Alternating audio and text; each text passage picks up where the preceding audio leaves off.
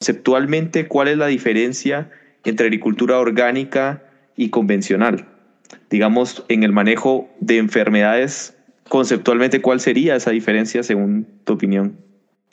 Bueno, la primera diferencia fundamental es que en la agricultura convencional, por una concepción distinta de los principios productivos, eh, se trata de simplificar los agroecosistemas al máximo.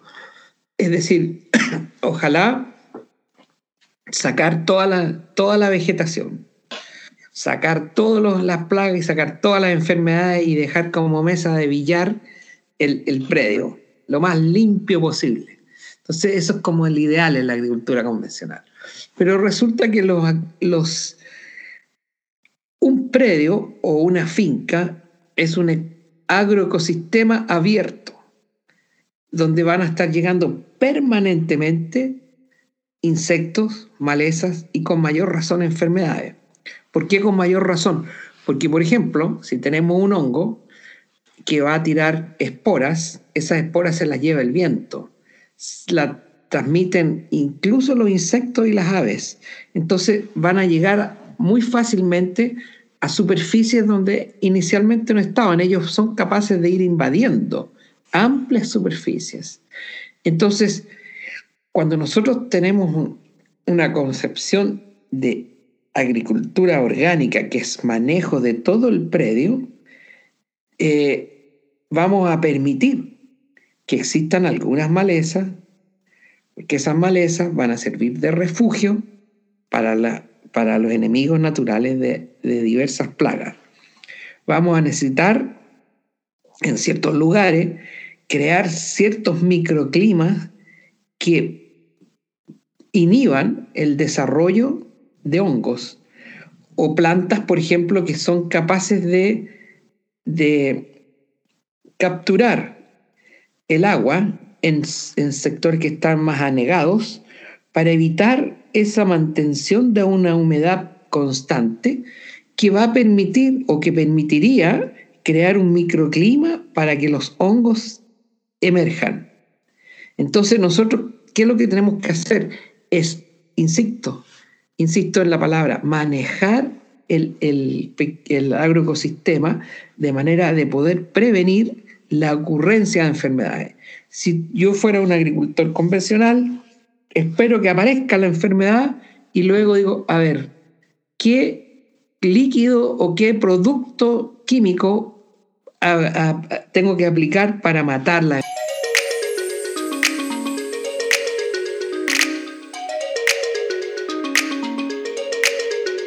Hola, y qué bueno que estés aquí. Esto es Sostenible, un podcast creado por Mayacert, un espacio de charla y debate con profesionales capacitados en el área de la producción orgánica y sostenible de toda América Latina. Acompáñanos a descubrir novedades y temas de interés socioambiental para hacer de esto un movimiento mucho más grande. Soy Noé Alejandro Rivera y seré tu host, tu guía durante todo este trayecto.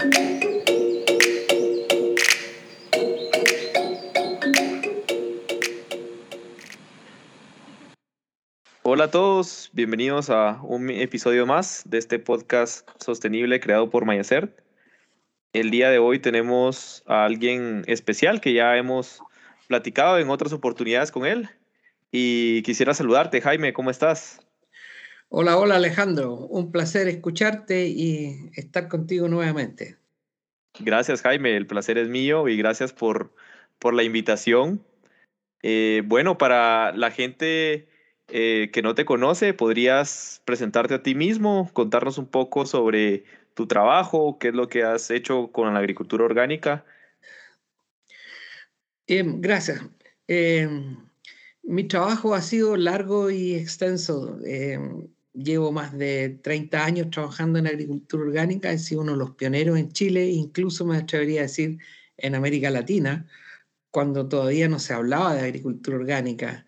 Eh, nos preguntaban qué, qué es lo que era eso, si era igual que la hidroponía, eh, qué tenía que ver, porque la palabra orgánico deriva de una traducción de la de, de organic agriculture, que significa agricultura orgánica en inglés. Entonces, debería haber sido siempre llamado agricultura ecológica.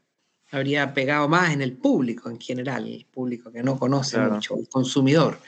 Em, yo he trabajado durante 42 años en la Universidad de Chile, que es la universidad más grande del país, eh, en la Facultad de Ciencias Agronómicas. He hecho clases en la Pontificia Universidad Católica de Chile también y he hecho clases en la Universidad eh, de Santiago, que es la tercera más importante del país. He hecho clases en las universidades más grandes y eh, siempre he estado en, la onda de extender la agricultura orgánica.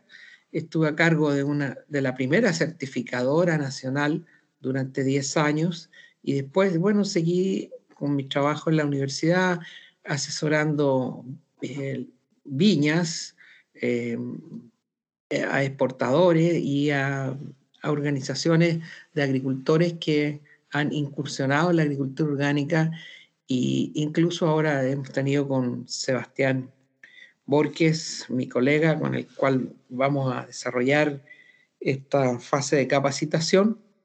Eh, estamos desarrollando un proyecto con, con una cooperativa eh, mapuche.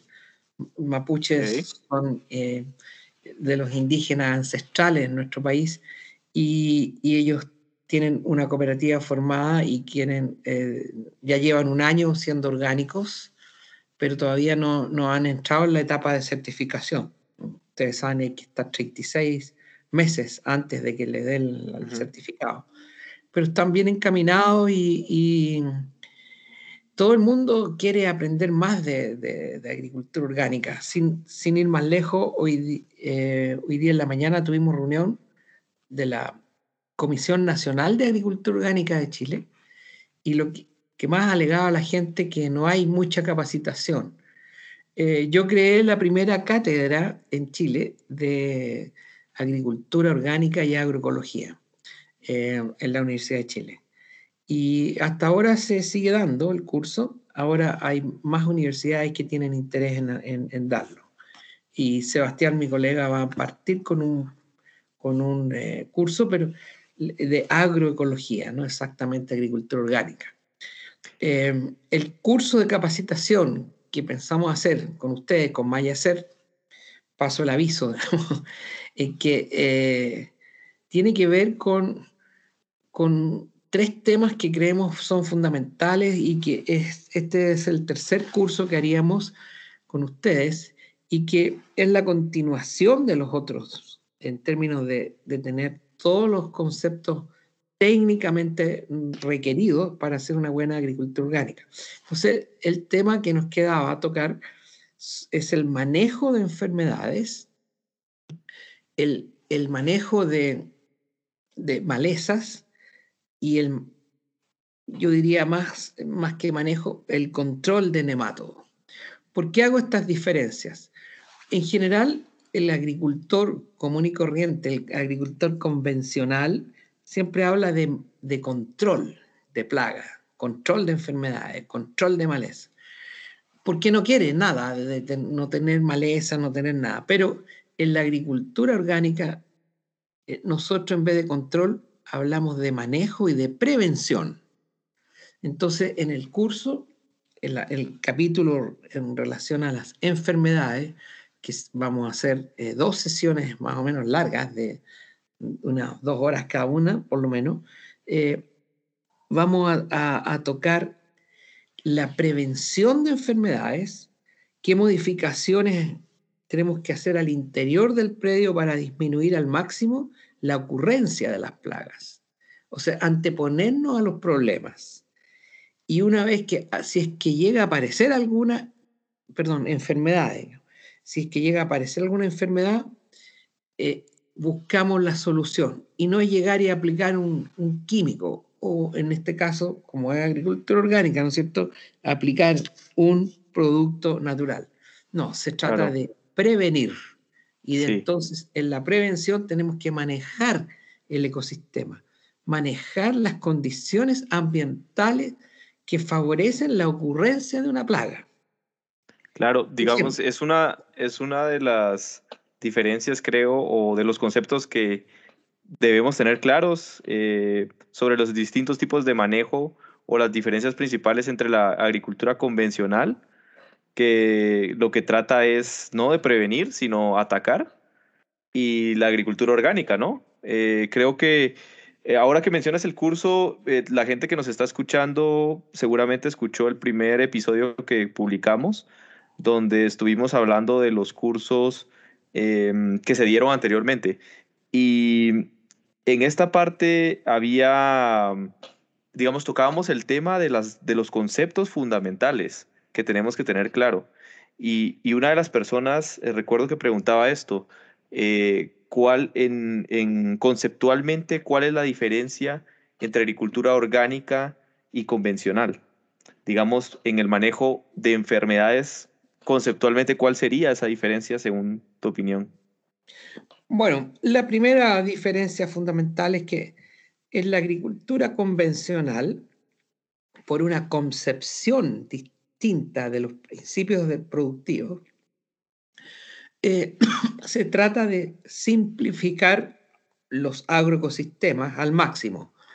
Es decir, ojalá sacar toda la, toda la vegetación, sacar todas las plagas y sacar todas las enfermedades y dejar como mesa de billar el, el predio, lo más limpio posible.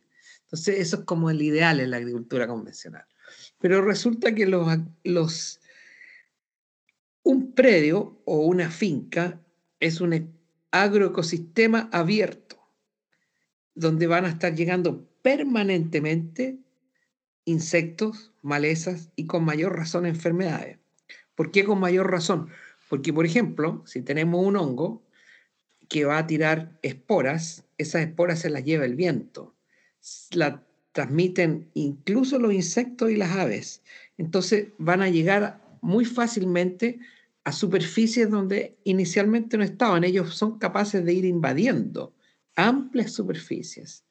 Entonces, cuando nosotros tenemos una concepción de agricultura orgánica, que es manejo de todo el predio, eh, vamos a permitir que existan algunas malezas, que esas malezas van a servir de refugio para la para los enemigos naturales de, diversas plagas.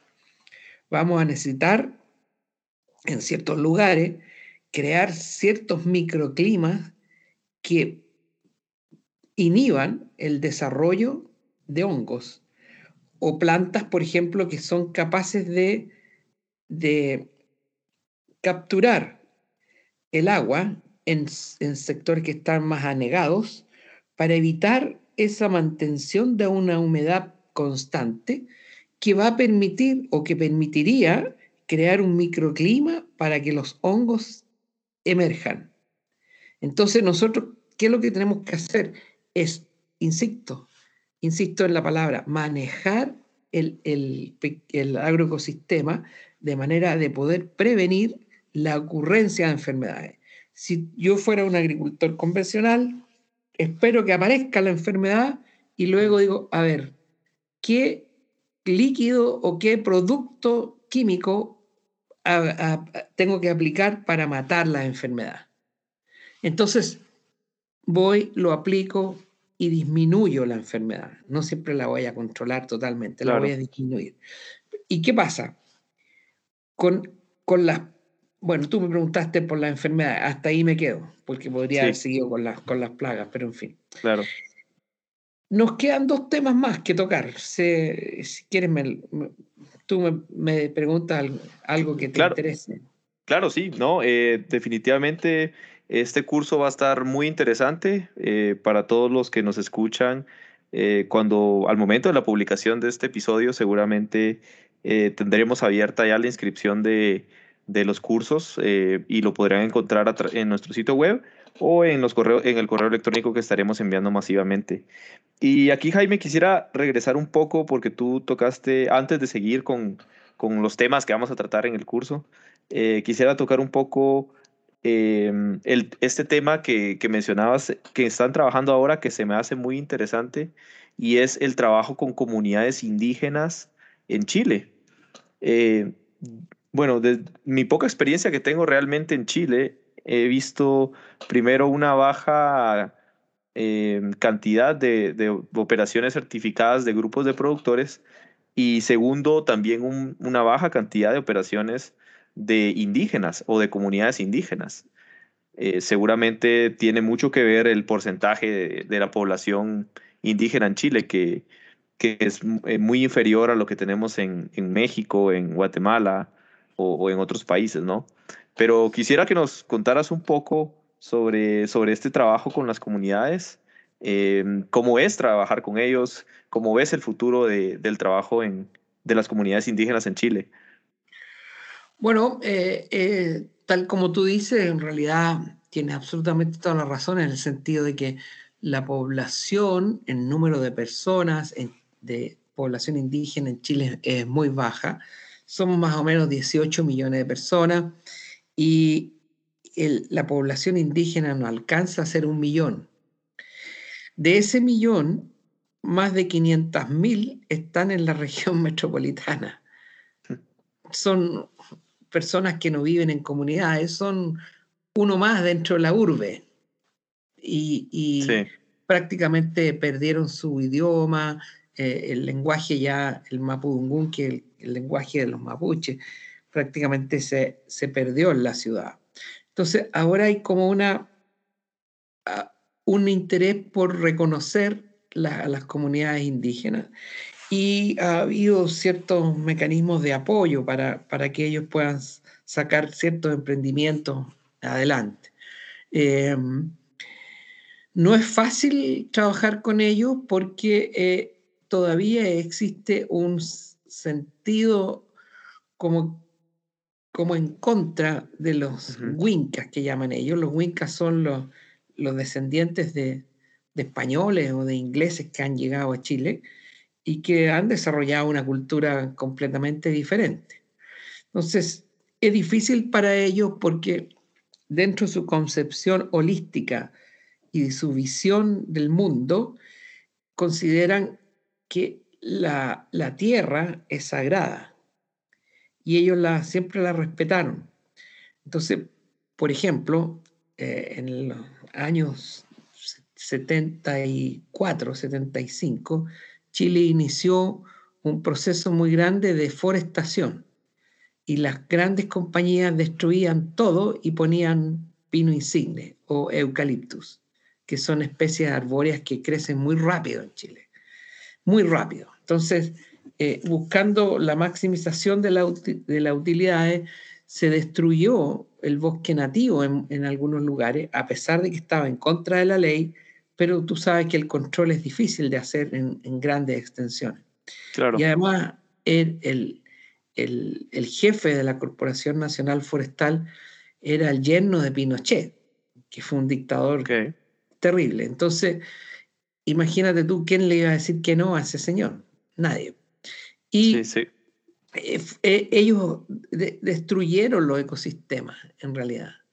Y lo, a estas comunidades indígenas, que son, eh, que eran gente que vivía en forma muy eh, en contacto directo con la naturaleza y que cuidaban la naturaleza y cada vez que tenían una reunión importante hacían rogativas a la naturaleza, hacían rogativas al, al, sol, al, agua y a la tierra.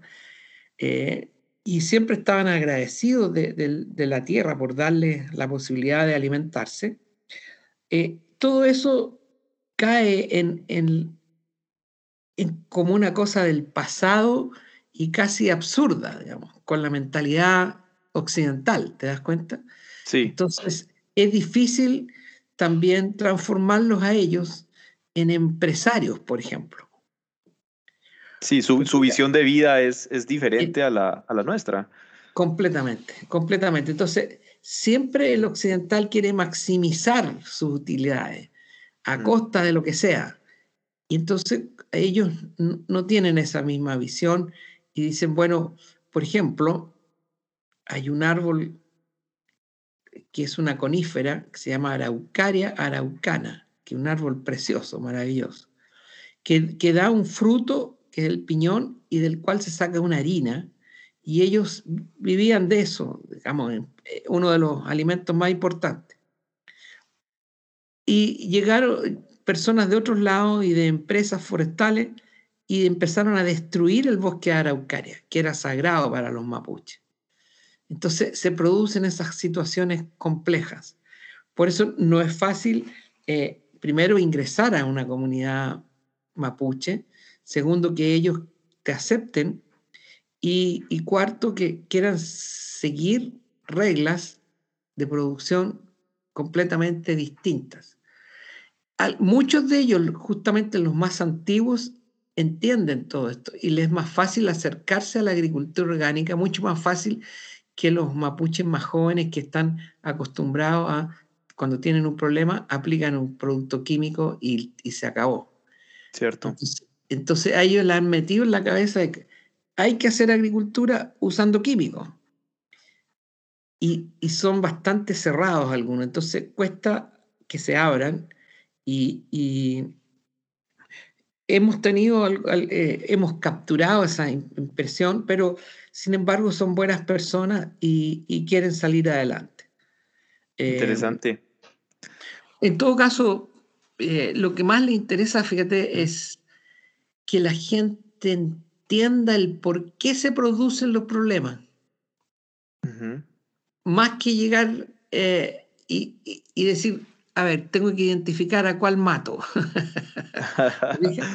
Entonces, esa mentalidad de, tratar de entender con una concepción más amplia el por qué se producen los problemas, y básicamente tú encuentras mucha sabiduría, sobre todo de los antiguos, que te dicen, esto es porque el hombre ha echado a perder el equilibrio de la naturaleza. Y tienen toda la razón. Claro. Si tú, tú echas un, por ejemplo, hay una plaga, tú aplicas un producto muy fuerte que mata a todos los insectos. Estoy teorizando, ¿no es cierto? Y mato también los enemigos naturales. Al año siguiente va a tener una plaga más fuerte porque no van a tener enemigos naturales que, que ayuden a, a, controlarlo. Entonces va a tener que aplicar un producto o más fuerte o va a tener que aplicar una dosis mayor y va a caer en una espiral de, uso permanente de productos químicos.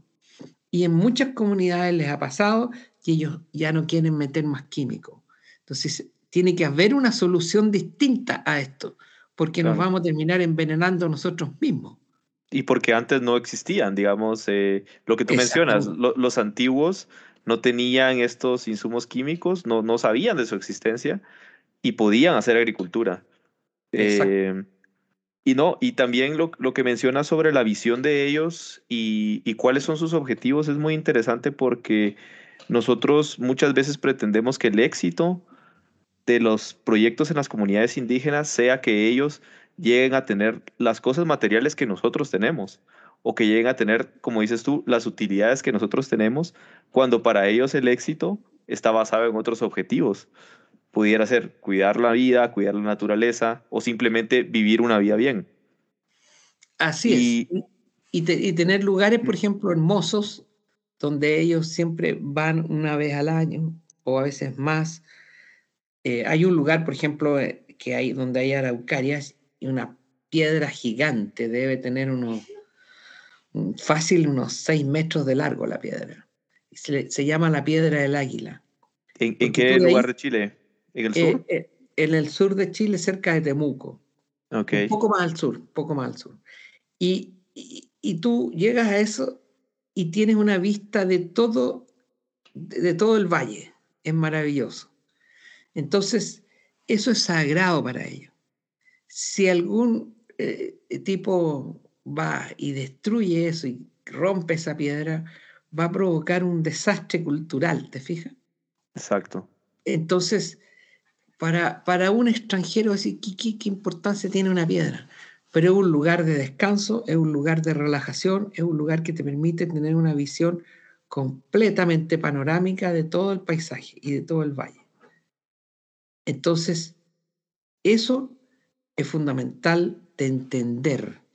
Entonces, cuando uno va y empieza a meter químicos y a destruir el agua, a contaminar el agua, a contaminar el suelo, a destruir el bosque, a, destruir la fauna, y ellos además tienen claridad de cuando tú destruyes un bosque, no solo destruyes la, el árbol, destruyes parte de la, del hábitat para otros seres vivos, para aves, para lagartijas, para sapos, para otras especies de vegetales que viven sobre esos árboles, en fin. Te das cuenta, estás destruyendo un ecosistema forestal y no solo un montón de árboles. Y, y eso muchas veces el, el occidental, especialmente aquellos que han llegado a nuestro país, se han instalado como colonos y lo único que quieren es, es destruir para, para, poder hacer agricultura y con eso ganar plata o dinero, eh, esa mentalidad tan simplista en que la agricultura se transforma en la artificialización del ecosistema, es decir, la forma de, de, de hacer el ecosistema lo más simple posible para controlar todas las variables o los factores limitantes y poder producir. Esa mentalidad nos ha llevado, fíjate tú, a que ahora tenemos un planeta con un cambio climático tremendamente complejo, donde tenemos inundaciones, en Chile tenemos sequía, en Colombia han tenido varias inundaciones. Sí. Eh, en, ahora hay dos huracanes cerca de Estados Unidos, en Centroamérica, ¿no es cierto?, que han sí. dejado serios problemas. Y anteriormente el huracán Mitch destruyó muy, muchos lugares, hubo gente, muchos muertos, en fin. Y, estamos sufriendo, eh, aunque gente como Donald Trump todavía decía que no existía el cambio climático. Hay que ver nada más cómo ha ido retrocediendo los, los, los, los hielos, tanto en el polo norte como en el polo sur, y todo eso va a significar, imagínate, miles de miles de volumen, volúmenes de, de agua eh, que es agua dulce, que vamos a requerir cada vez más porque la población sigue aumentando, esa agua, se, eh, hielos que se derriten, van a aumentar el volumen del mar. ¿Y qué significa eso? Por ejemplo, ya en Chile, que es un país que tiene eh, 4.500 kilómetros de, costa, eh, eh, ya tenemos marejadas gigantes. Entonces, esa, el agua llega no solo a las rocas, sino que llega hasta las calles de las ciudades que están a las orillas del mar, peligrando muchas veces el, el, los edificios que están cercanos. Entonces, entra a ser peligroso. Claro. Y ya, ya, y le llega a los países eh, más desarrollados. Hoy leía una publicación que hacía el Instituto Rodale que decía que el 40% de la producción orgánica en Estados Unidos está en riesgo de desaparecer por las sequías de California. Eso es un número devastador cuando tú, cuando tú lo ves, 40% de la producción orgánica. Así es. Y, bueno, y la gente con la pandemia, fíjate tú, la pandemia ha servido para que la gente tenga una instancia también de reflexión y de reflexión familiar. Si uno dice, bueno, ¿por qué estamos llegando a estos niveles? En que el, mundo tiene un problema de cambio climático, con una pandemia que ha paralizado gran parte de las labores normales en todo el mundo.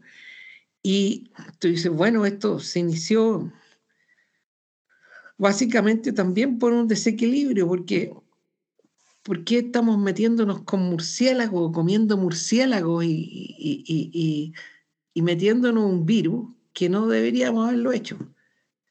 Hay otra gente que piensa que los chinos estaban manipulando y se les escapó. Eso hasta ahora no se va a saber exactamente qué es lo que pasó.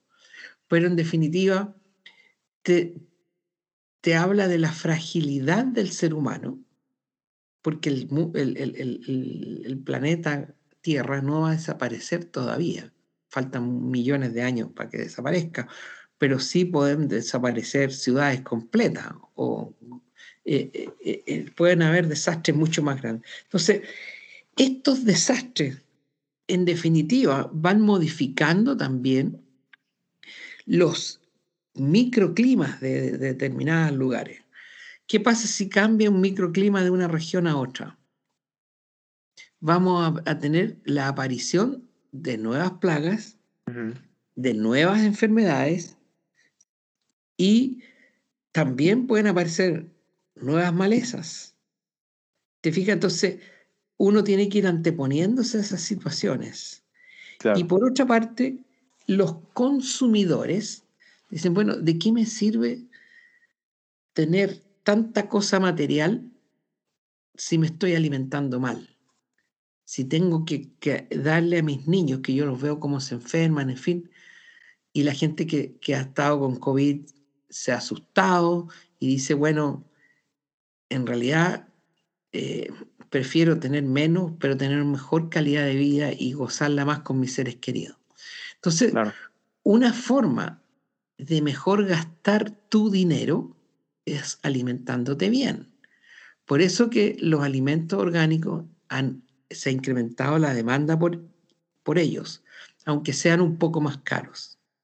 Pero ya los gobiernos están tomando algunas decisiones, como por ejemplo eh, los municipios que compran o que eventualmente compran alimentos, comprarle alimentos a los agricultores orgánicos y entregarle a, todas aquellas instituciones que a su vez eh, eh, le dan la alimentación a los niños en los colegios, hacerlo con alimentos orgánicos.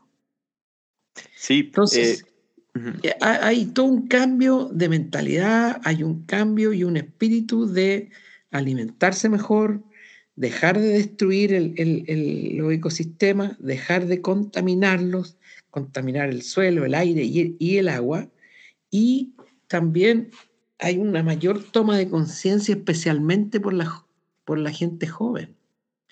Sí. Y la gente joven es mucho más responsable que la gente mayor. Fíjate tú que uno dice, bueno, en el caso de, de mis padres, por ejemplo, que tienen 92 años, se casaron a los 19 años. Hoy en día, un muchacho a los 19 años está casi en la pubertad, casi. Sí. Está pensando en que no se va a casar hasta después de los 30 o 35. Claro.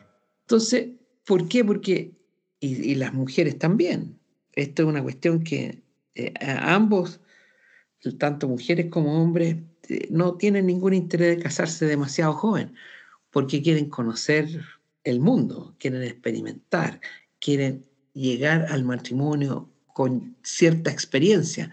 E incluso muchos no quieren tener hijos, porque traer hijos significa una tremenda responsabilidad. El mundo no está tan bueno como para tener muchos niños. Entonces, hay gente que toma una decisión de vida que no quieren tener niños, que es muy respetable. Entonces, pero aquellos que lo tienen quieren darle lo mejor posible y dentro de eso la alimentación es básica. Nosotros somos lo que comemos. Exacto. nuestro cuerpo es depende de lo que comamos. Entonces, ¿en qué gastar más, mejor la plata que en comida, en alimento? O sea, si un alimento orgánico me cuesta 10, 20 o 25 o 30% más, yo feliz lo pago si sé que ese alimento no me va a hacer daño.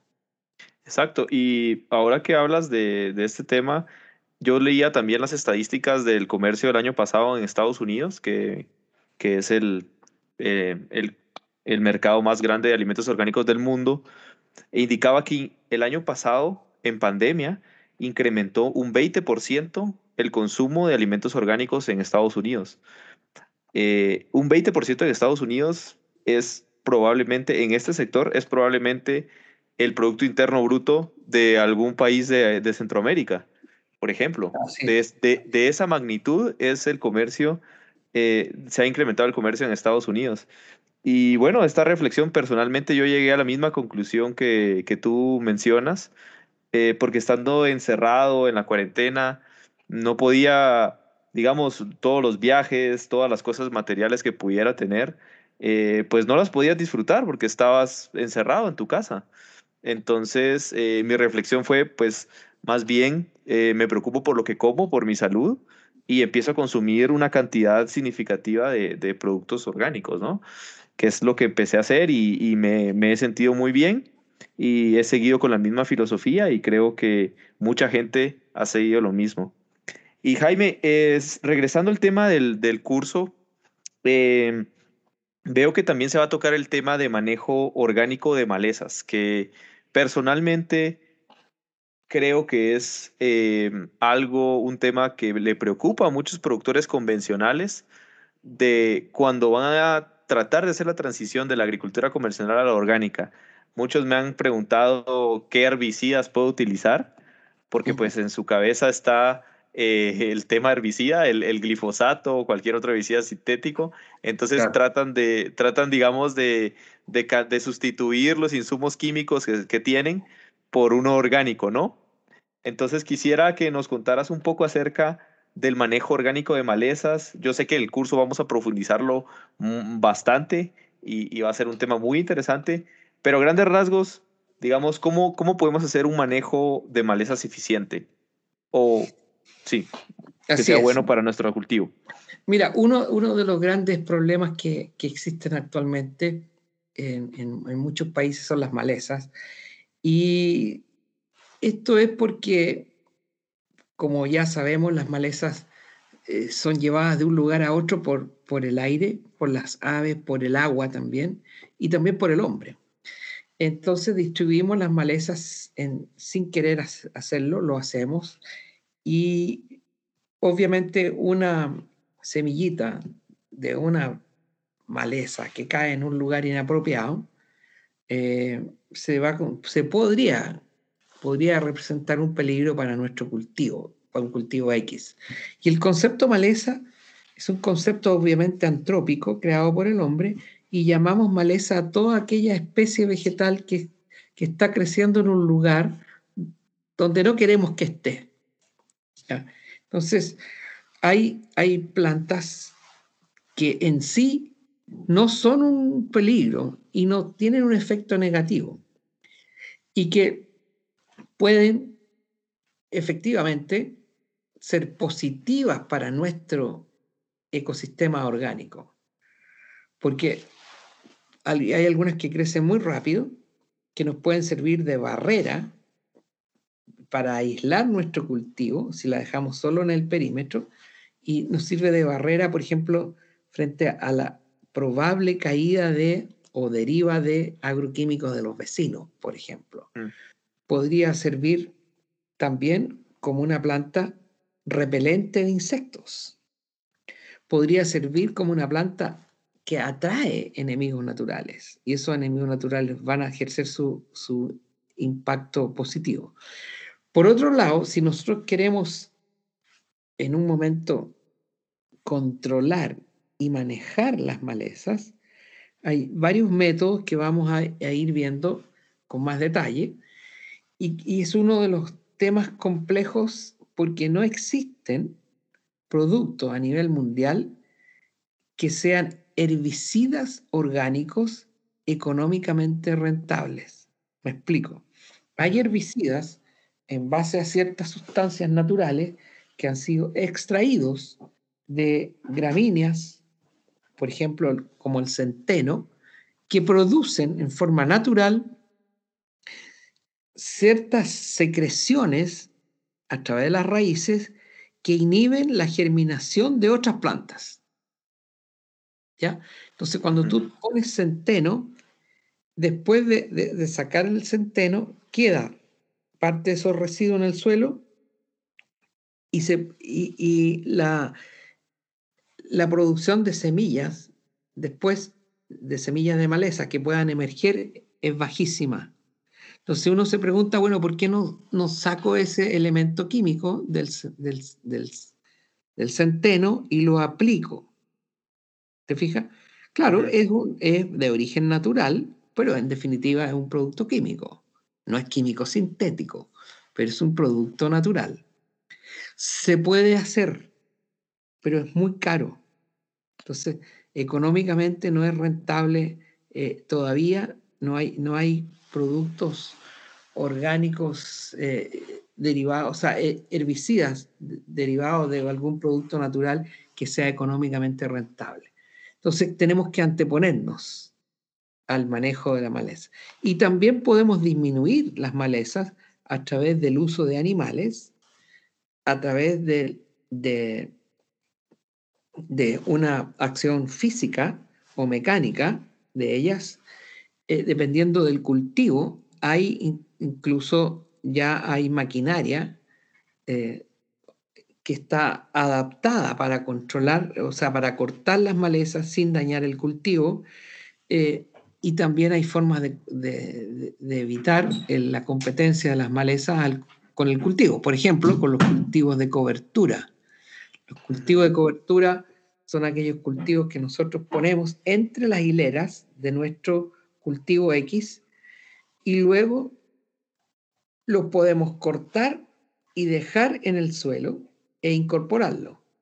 Si estos cultivos son leguminosas, vamos a estar incorporando nitrógeno, materia orgánica, eh, vamos a estar creando un pequeño agroecosistema que va a beneficiar a un sinnúmero de, de macro y microorganismos en el suelo. Entonces, y además incorporamos nitrógeno. Entonces tiene muchas ventajas los cultivos de cobertura. Y por otro lado, muchos de estos cultivos de cobertura, como los diversos tipos de tréboles o leguminosas, tienen flores muy atractivas. Entonces atraen a enemigos naturales y a insectos polinizadores que causan un beneficio en el cultivo. Entonces, te podría decir seis o siete beneficios que tiene un cultivo de cobertura. Y además de todo eso, compite con las malezas. Entonces inhibe el crecimiento de las malezas. O sea, al final tú ya no tienes maleza. Exacto, eso era lo que, lo que te iba a mencionar, que pareciera que el término maleza no, no está, ya no, ya no cabe acá, porque tienes tantas utilidades con ellas que más bien sería como una planta de ayuda, ¿no? O... Bueno, algunas sí y otras no, entonces hay que ir detectando y, tener, teniendo claridad cuáles son las más apropiadas de mantener y cuáles serían las más peligrosas de mantener. Y además hay ciertas prácticas que, por ejemplo, eh, en, muchos países eh, es un poco más complejo en Centroamérica porque no, hay, no está la cordillera de los Andes como acá, está pero, pero más pequeña, ¿cierto? En, en los países de América del Sur es común que la, que la gente lleve los animales a lo que llama las veranadas, es decir, en el verano lleva los animales a la cordillera, a la parte alta. ¿Ya? Y después cuando ya empieza el otoño, el invierno, em, eh, empieza a caer nieve en la cordillera, hay que ir a buscar los animales y los traen de regreso. ¿ah? Porque el, el, el, frío y los afecta mucho, porque estamos hablando de temperaturas bajos. Bajo cero. Bajo cero en forma permanente. ¿Qué es lo que ocurre? Esos animales en su regreso van comiendo todas las plantas que hay en la cordillera y precordillera. ¿Qué pasa si tú traes un piño de mil animales? Mil animales. Pueden ser vacas, ovejas, cabras y baja al, valle, al plano, y lo metes a tu campo. Se, se comentó. No, van a defecar, van a defecar ah, sí. Todas las semillas que hicieron una recolección fantástica y las van a dejar en tu campo. ¿Te das cuenta? Entonces, cuando tú dejas los animales ahí pastando, después al poco tiempo va a tener un impacto gigantesco, va a tener una colección de todas las malezas vida y por haber de, la, de, la, región.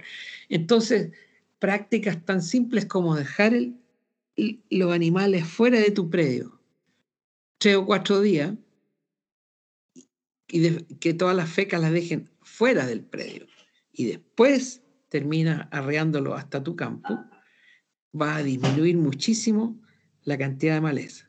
Por otra parte, en los sistemas de riego, nosotros podemos aplicar lo que llamamos trampas de maleza en los sistemas de riego, cuando regamos por, qué sé yo, por pequeñas canalículos o acequias, ¿se fija? Y podemos capturar esas, esas semillas de maleza. Y lo otro es, también se pueden utilizar animales de diversos tipos. Por ejemplo, nosotros hemos usado gansos, hemos usado caballos, hemos usado ovejas y van controlando las malezas. Y también hay em, un sistema de quemar las malezas en forma manual, con, un quemador. sí. ¿ya? Y también, eh, si tienes un campo más grande, tú puedes, hay rodillos que se adaptan en el sistema de, eh, eh, en vez de pasar como una rastra, uno pasa un rodillo más o menos largo, de, unos dos metros, que van quemando con las malezas con, con gas. Entonces, eso va muy lento y va quemando las malezas. Hay que hacerlo muy bien y saber exactamente cuándo, porque puede causar un incendio si, si claro. las malezas grandes y secas. Entonces, eh, eh, todo eso lo vamos a ir viendo porque hay varios, varios métodos interesantísimos de, y, como en, todo como en toda eh, práctica de la agricultura orgánica no existe una receta, sino que usamos varias alternativas para disminuir el problema. Exacto. Y hay, otro tema más que, es interesante, que lo vamos a ver, que son los nematodos. Los nematodos son organismos muy pequeñitos que viven en, la, en el suelo y muchos de ellos son fitófagos, o sea, se alimentan de plantas. ¿Y de qué parte de las plantas? Lamentablemente de las raíces. Entonces, se comen las raíces y tú ves una planta que aparentemente está bien desde la superficie del suelo hacia arriba, pero empieza a disminuir su tamaño, se estanca, produce menos y uno no sabe qué, cuál es la causa. Y la causa es porque las raíces han sido destruidas, comidas por nematodos, por miles de nematodos. Entonces, los nematodos son un problema grave y en la agricultura orgánica hay que aprender a controlarlo. ¿Qué es lo más sabio? Hay nematodos que se comen a otros nematodos. Entonces, lo más sabio es aumentar a aquellos nematodos que son benéficos, que se comen a los nematodos fitófagos. Entonces, vamos a ver algunas de esas prácticas también. Y, también vamos a ver otros nematodos que son sumamente interesantes, que son los nematodos entomopatógenos, que producen enfermedades en las plagas. ¿Ya? Ok. Entonces. Interesante, sí. Hay nematodos que, que se comen internamente a algunos este, mm, eh, insectos o transmiten alguna bacteria que a su vez esa bacteria infecta al eh, organismo que constituye una plaga. Por eso se llaman entomopatógenos, o sea que transmiten enfermedades a los, a los insectos. Ok. Entonces, varios de esos han sido em, patentados. Cada vez en Estados Unidos que descubren un, un, un nematodo con esas propiedades, lo primero que hacen es describirlo y patentarlo. Ajá, sí, claro. Porque lo, transforman entonces en un producto que es un biopesticida. ¿Te das cuenta? Sí. O un pesticida de origen biológico que puede ser comercializado. Obviamente que hay que eh, investigar qué cantidad de, de hay que usar, eh, para, cuál, para qué plaga es bueno eh, utilizarlo como un control, etcétera, etcétera. Pero una vez que tú sabes eso, lo puedes comercializar, pero para comercializarlo lo tendrías que haber patentado.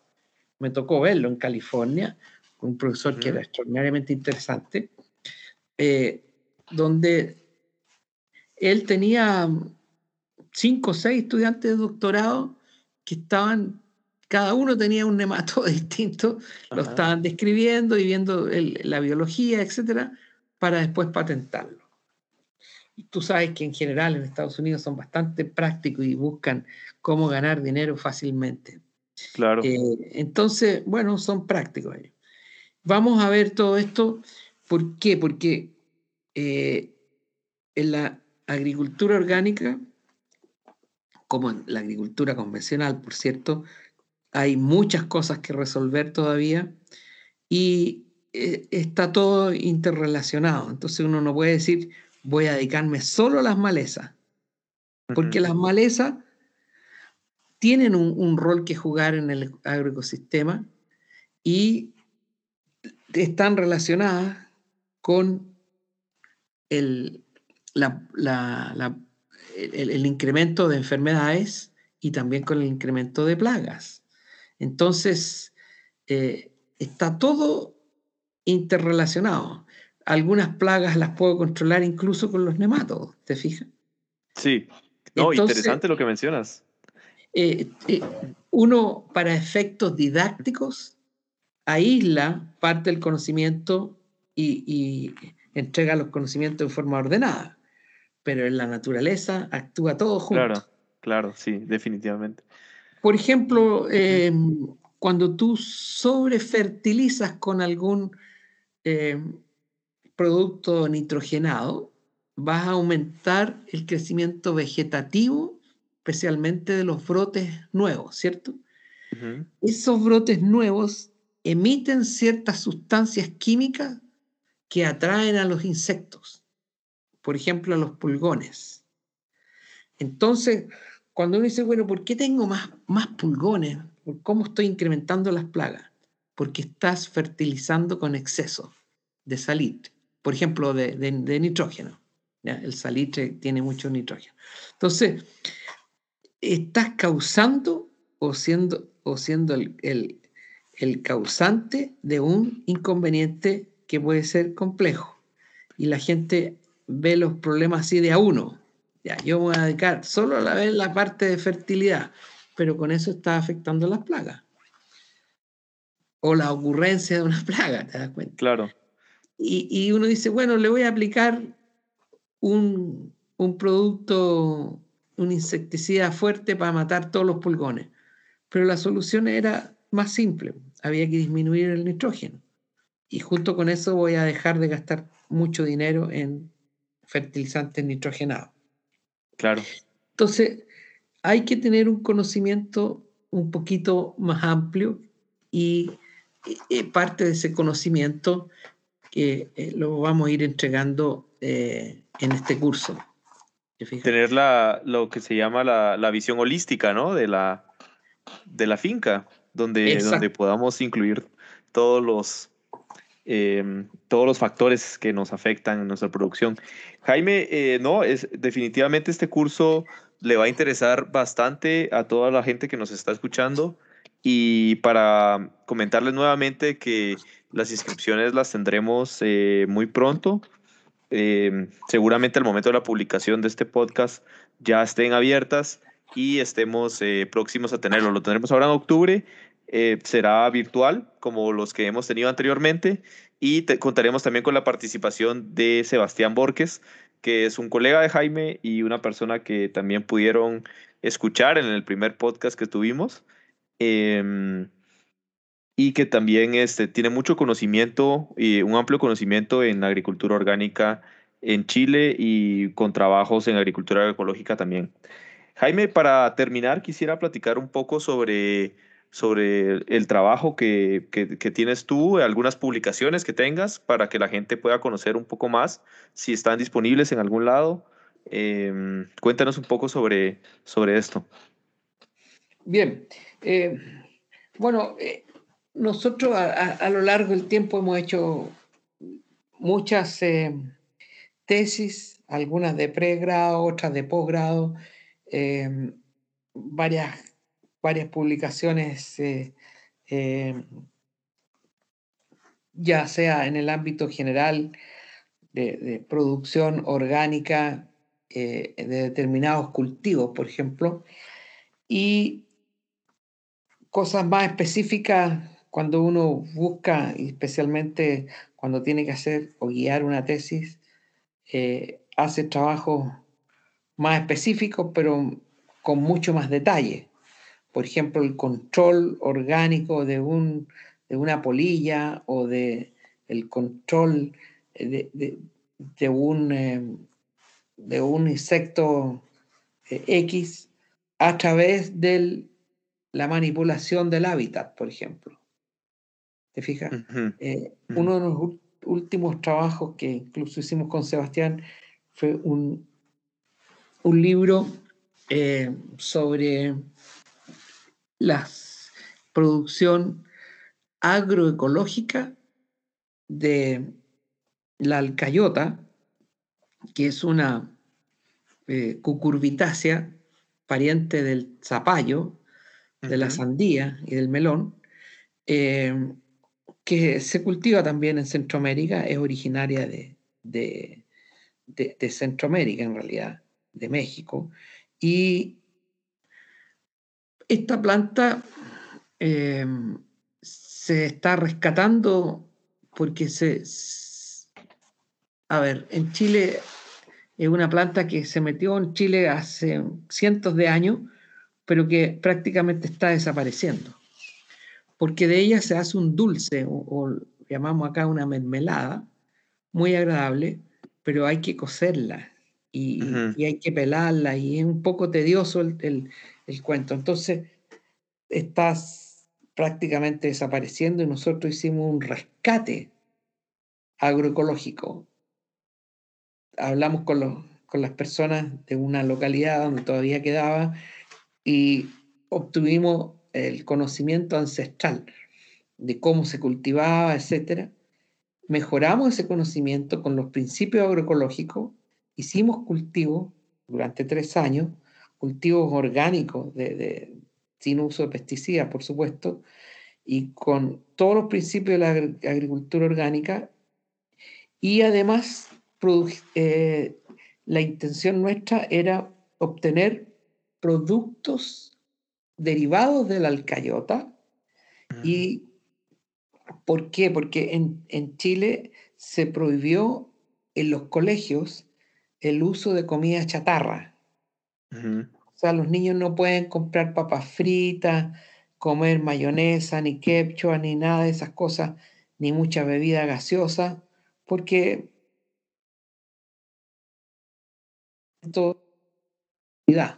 en los niños. Entonces, eh, pero eh, en general los gobiernos dicen, no se puede hacer esto, pero no te dicen qué se puede hacer. Exacto. O qué productos se pueden usar como reemplazo. al tener la alcayota en forma orgánica, cultivo orgánico, con la alcayota hicimos por lo menos cinco productos nuevos. Dulce de alcayota, y mermelada, hicimos unas barritas como un chocolate, pero que no era de chocolate, sino que era de alcayota con eh, cereales y además muy bonito. Entonces era atractivo para los niños. Hicimos bombones de alcayota, que eran unas, como unas bolitas redondas, dulces, pero no, no, no con mucho azúcar, y que era un sabor bastante agradable. Hicimos también eh, unas, eh, unos productos que eran como unos chocolates que se ponían sobre la alcayota y se dejaba duro y, con eso los niños lo podían llevar al colegio. Entonces, también dimos trabajo a las señoras que eh, que después, posteriormente, eh, hicieron una pequeña agroindustria con las alcayotas que se cosechaban.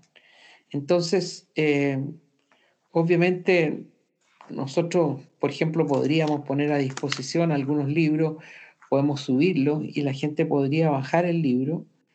Incluso ustedes, como Maya Ser, podrían hasta regalar algunos libros, si que fuese el, si que fuera posible, digamos. Eh, A nosotros lo que nos interesa es no usufructuar de esto, sino que difundir el conocimiento que, hemos, que hemos logrado. Eh, en, el, en, el, en, el, curso vamos a ir entregando eh, el material eh, y vamos a ir en cada, en cada mm, clase o, o sesión o jornada, vamos a entregar un set con toda la bibliografía pertinente y vamos a tener un espacio para que la gente pueda preguntar también, porque a muchas personas no les interesa eh, la bibliografía, sino que saber un poco cómo lo hago en términos prácticos. Claro. Pero siempre es bueno tener bibliografía para poder consultar con cuando sea pertinente o cuando tengamos más tiempo para hacerlo en forma calmada y, y además siempre es bueno tener una ayuda de memoria. Exacto. Jaime, pues nada, muchísimas gracias por, por tu tiempo. Ya, ya nos llegó la hora. Eh, a todas las personas que, que, nos escuchan, los invito nuevamente a que ingresen a, al curso. En realidad, Jaime y Sebastián son unas personas que tienen un amplio conocimiento de, de la producción orgánica, ecológica, tienen mucha experiencia en el tema y tenemos eh, ya, ya dos cursos que hemos realizado con ellos y las personas han quedado muy, muy satisfechas sobre los contenidos. Eh, hemos tenido muy buenos comentarios y, bueno, eh, Jaime, una persona espectacular. Yo este, te conozco desde hace algunos años, pero por digamos, el trabajo que, que veniste haciendo años anteriores junto con mi padre, pues pude siempre apreciar tu trabajo y, y por eso puedo decirles a todos que, que no pueden perderse este, este evento, eh, no pueden perderse el gran conocimiento que, que tiene Jaime. Y, mm, y, bueno, no, gracias Jaime por tu tiempo.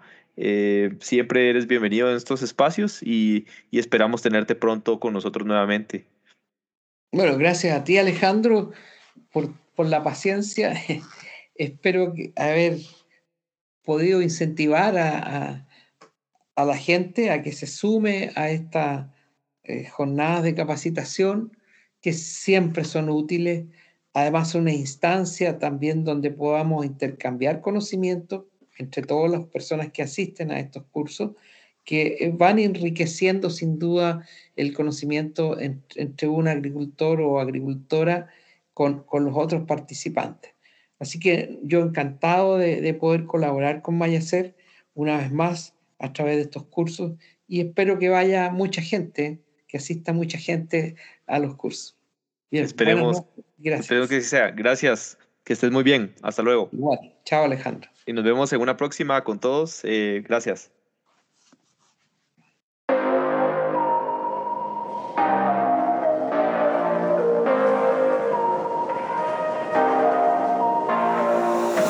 Gracias por haberte quedado hasta el final. Esto fue Sostenible, un podcast creado por Mayacert.